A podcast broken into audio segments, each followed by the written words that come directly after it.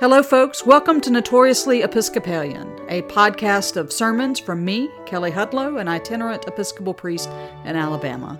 Thanks for listening. This is a sermon offered for the fourth Sunday after Pentecost, July 3rd, 2022, at St. Barnabas Episcopal Church in Roanoke, Alabama. The principal text for the sermon is the final chapter of Galatians, chapter 6, verses 1 through 16. May I speak in the name of one God? Father, Son, and Holy Spirit. Amen. This week I was listening to a podcast, an episode, um, a bonus episode from sort of a news story that covered um, a church out west that was led by a man named Mark Driscoll. The church's name was Mars Hill.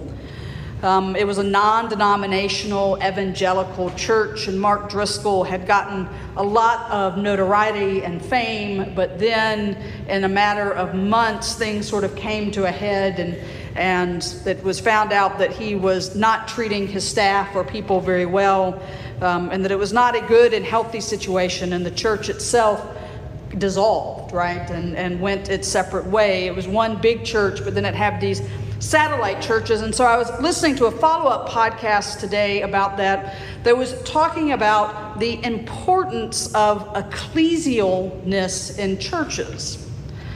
And what that basically means is that it seems to be really important for a church to be connected not just to sort of a loose affiliation of friends or other churches, but that it be connected to some sort of institutional body beyond itself. And it talked about how there can be tensions between an individual church and the institution it's part of, but how that sort of tension is what seems to hold the two together. It keeps the church protected from individual sort of pastors or leaders that might try to take it in a direction it shouldn't go. But then it also, that individual church challenges the institution to say, pay attention to my context and where I am and what my people need. Now, while this podcast was about non denominational churches and sort of the evangelical movement that we've seen going around the country, I was driving and listening and thinking, well, this sure does sound like people need to be Episcopalians right? If you think about our ecclesial nature, we have an Episcopal church here in Roanoke, but we are connected to a larger network or diocese of churches, some 86 churches and a camp and conference center and college ministry centers in the Episcopal Church, the basic organization of the Episcopal Church isn't actually the individual churches, but it's the diocese is the sort of central organizing unit of the church under a bishop, and then we all in our local places are an extension of that bishop's ministry. So priests are an extension of the ministry of the bishop. And your ministry here is an extension of the ministry of Christ Church in Tuscaloosa. And what happens at Camp McDowell is an extension of the ministry of St. Barnabas here in Roanoke. We're all connected in that sort of way. Now, we tend to feel that connectedness most when big things happen, right? So, when we elect a new bishop and we have a big service at the cathedral, and when it's not a pandemic, what that normally looks like is the cathedral is packed with people from around the diocese, and everybody's banners are there, and you have tons of acolytes, and there's a big party afterwards. Or when we have a big event like the revival, which was sort of took the place of what it would have been when Bishop G was consecrated so we had our celebration sort of delayed, but it was people from all over the diocese there worshiping together, represented in different sorts of ways. So it's the really good times that we're reminded that we're connected to this community beyond just here at St. Barnabas and Roanoke. It's also in bad times, right? The Episcopal Church has a real gift of showing up when the world seems to be falling apart I remember the day after the April 27, 2011 tornadoes, standing on the lawn of Canterbury Chapel um, after we had begun to realize the amount of damage that had happened to Tuscaloosa. And Episcopalians from all over the place started rolling in with water and food and clothing and dry goods, right? We didn't even ask them, they just showed up. When there was a shooting at an Episcopal church in Birmingham a few weeks ago. When I walked down the hill from checking on the bishop and the staff that were in a sort of a separate location, when I walked down the hill back to the Publix parking lot, all of a sudden I realized that there were Episcopalians from all over the greater Birmingham area that had begun to show up and pray, clergy from different churches. When I looked at my phone, I realized that we we're getting text messages and emails from around the diocese, from around the country, and eventually from around the world, from Episcopalians in Europe and Anglicans in England and Australia and as far uh, places as you could think, right? Because we were connected to something much bigger than ourselves. So, in good times and in bad times, we remember that there is a church out there bigger than us. But we also should remember it on regular Sunday mornings when we sit here and worship together at St. Barnabas in Roanoke, knowing that our worship and witness is part of this greater body that is gathering to worship Christ on a Sunday morning. I say all of that to point us towards Paul's last chapter of Galatians. We get the full chapter this morning, right? Paul, in writing to the Galatians, has been really mad because the Galatians have missed the point somehow. And in a, a, sort of uncharacteristically Paul kind of way, he's mad and he's told them he's mad. He's called them fools because they have been deceived by these other folks around them that say, well, if you want to be a Christian, you have to do all of these other things. You have to follow the law of Moses, you have to be circumcised, you have to do all this other stuff. And Paul is writing to them in sort of an uh, angry kind of tone saying, No, you don't have to do that. We've told you you do not have to do that. Stop being distracted and deceived by these other people and focus on the new creation that has been brought about because of Jesus Christ. It's earlier in the book of Galatians. We heard it a few weeks ago where Paul gives us that beautiful image of our unity, right? There's neither male nor female, slave nor free, Jew nor Greek, right? We are all one in Christ. And then we heard last week about this freedom that we have received through Jesus Christ, right? It's not just a freedom to do whatever we want, to focus on our selfish desires and make ourselves happy. It's a freedom to live in love with, of our neighbor and of God, and to serve each other and to take care of each other. And Paul really wants us to remember that because after he's painted this beautiful picture of a new creation where there's no longer any divisions and to where we are completely free to, to make choices and live a life according to the Spirit and not having to pay attention to what we eat and these laws and things that have governed us for so long, he brings us back to this very important point that this new creation, this freedom that we have received, is grounded very much in our love of neighbor and very much in the idea that we are to bear one another's burdens. Paul closes out his letter outlining what it looks like to be a community of faith in the life of the Spirit. It means to be a community that realizes that we are mutually dependent on one another. And by being mutually dependent, that means that one, we rely on each other for love and care, but we also rely on each other to point out if we're doing something wrong. But Paul gives us caution, right? This isn't like Facebook, right? Where somebody posts something and you get to go in on the comments and tell them that they are idiots and they shouldn't be saying this, right?